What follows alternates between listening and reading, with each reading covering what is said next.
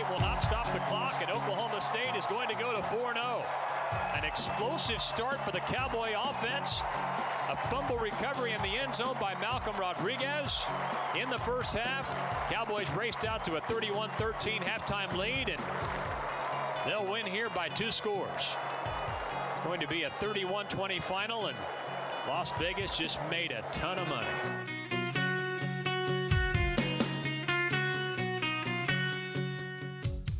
Back to today's JMO Radio Show from the Allen Samuel Studios. Here's the voice of the Bears, John Morris. That's Dave Hunziker with the call, the Cowboys Sports Network from Learfield. Big win for the Oklahoma State Cowboys last Saturday as they knocked off uh, previously, I think, 25th ranked Kansas State. 31 20 was the final score. We do not uh, talk betting lines, recommend betting lines, but uh, maybe a reference there at the end of the game by Dave, who joins us now from Stillwater. Dave, appreciate you being on with us. Well, I don't normally mention that either, but there was so much hubbub over the nine point spread right. Oklahoma State, and it dropped to five. Oh, really? Interesting. Oh, it's so it so obviously somebody was wow interested in can so it was so extreme uh-huh.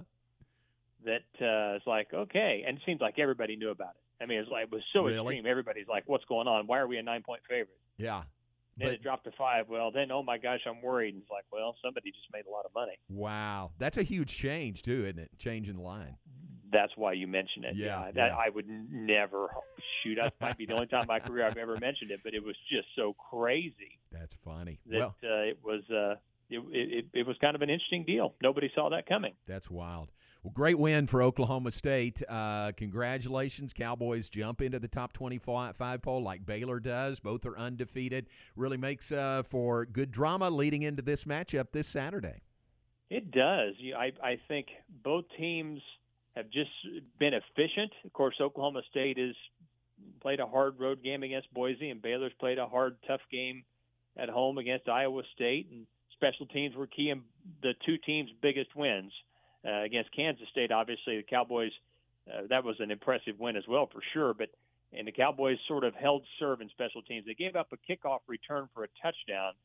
So Kansas State won it that way, but they made a big play and a kickoff return uh, to stop K State inside the 10 that set up the fumble recovery for a TD in the end zone. So I, I wouldn't call it a draw with K State by any means in the special teams, but it was good enough. Yeah, very good. What uh, you know, where do you think the team is through four games? You know, a couple of games people were saying, eh, what's going on? Then a couple of really impressive wins after that. Uh, at Boise, that was a really good win, and then the one against Kansas State. Defensively, they've been really good all year. You know, they had so many guys back, you know, depending on how you count them, you know, eight starters back roughly from last year and a lot of backups that were returning. Offensively, it's taken time. They've had a lot of injuries to the receivers. They've lost, goodness, I guess, two, if not three receivers for the year. They've been a little banged up in the offensive line, but the offensive line has been intact the last two games, and you've seen the result of that. The, the, line play has been better. The running game has improved. And the emergence of Jaylen Warren has been huge. He transferred in from Utah State. You know, he was to regarded there, but I think he's faster now and stronger now since he's been in Oklahoma State's program. And he's been terrific the last two games. He went for over 200 yards rushing against Boise and then went over 100 again last week last week against K-State. K-State wasn't even giving up 60 yards per game on the ground. Hmm. Yeah, where would you be right now without Jaylen Warren? Because he has just played outstanding. in a lot of trouble. And, you know, he's not only, you know, he had two long screen passes. The first play from scrimmage was a screen pass that went for a huge gain and really set the mood of the game, in particular, the mood of the first half offensively for Oklahoma State. So, you know, he's not only a running threat, but a but a but a good receiver out of the backfield. And as I said, that that play really just kind of set things in motion for Oklahoma State offensively. You know, this has been a team that has been so accustomed to the big play pinball machine offense, for lack of a better description, and that's just not really what this team's identity is. It's just it's not. It could be more that way later, but it's not that way right now. They've not really thrown the ball deep very much, but but that'll probably change as we move on down the line with the offensive line you know, now starting to take some shape. And Spencer Sanders missed the first game with COVID protocol, so now he's played more as well. Yeah, how is uh, how is Spencer Sanders? I mean, he had some growing pains early in his career, but uh, has now really entrenched himself there. How, how would you grade his season so far? Well, he was really good in the game against Kansas State. He threw for 344 yards, was 22 of 34, and got off to an incredible first half start. And you know, the, the one good thing about him so far this year is he's only thrown one, one interception in three games. You know, I think he's managing things better. You know, he's he's learned. Experience usually takes care of those types of issues, and they, it certainly has in his case. He's he's been much better in terms of decision making. You know, he's been much better. I think it's safe to say as far as you know taking what's given to him.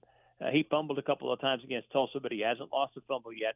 You know, early in his career, it was very much a feast or famine situation with him, as it is with most young quarterbacks. He would have flashes of brilliance, and then games where you know he would turn the ball over three or four times, and it, it's hard to win when that happens. But that, for the most part, has gone away.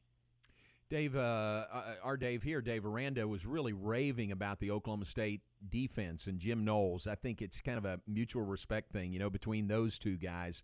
What is it uh, that makes Oklahoma State's defense go? What What is it that makes them so good?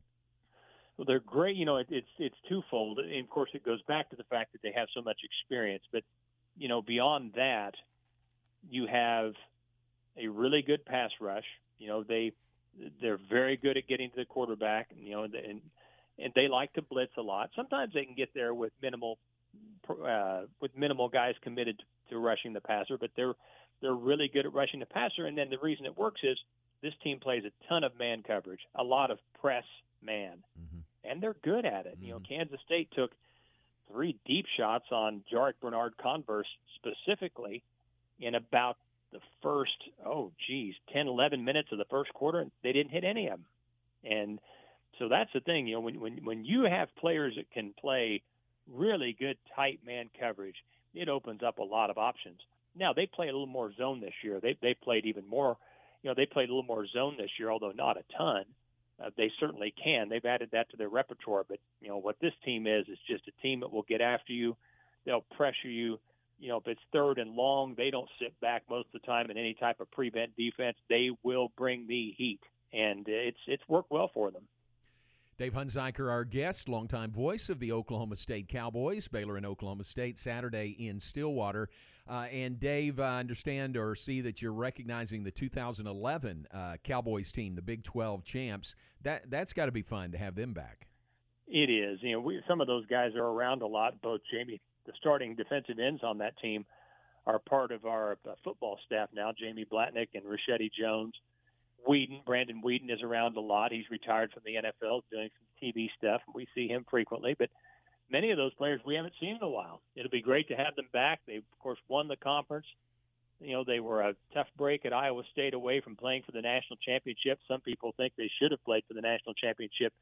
Regardless, I would have liked their chances of beating LSU and in a national title game. But it was, you know, at least in the time I've been here, it's without question the best Oklahoma State team that has played here since I've been here. And I think a lot of people would would probably make a strong argument it might be the best team in Oklahoma State history. It is definitely, you know, one of two or three. I think you'd have to go back to the 40s.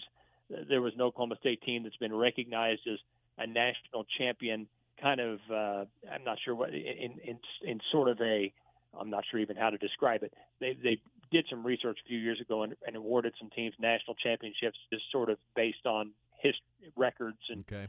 and kind of trying to compare some things. And that was bad. So anyway, my point is this is yeah, this could that could have been the best team in Oklahoma State history. Interesting. Well, I remember that 2011 team spanked Baylor pretty good, and that was a good Baylor team with Robert Griffin at quarterback.